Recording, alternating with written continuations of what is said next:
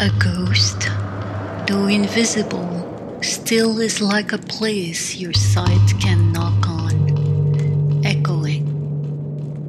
But here within this thick black pelt, your strongest gaze will be absorbed and utterly disappear.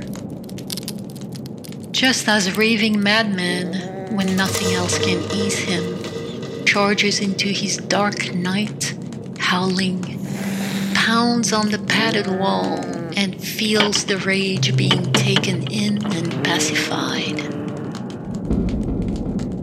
She seems to hide all looks that have ever fallen into her, so that, like an audience, she can look them over, menacing and sullen, and curl to sleep with them but all at once. As if awakened, she turns her face to yours, and with a shock, you see yourself tiny. Inside the golden amber of her eyeballs, suspended like a prehistoric fly.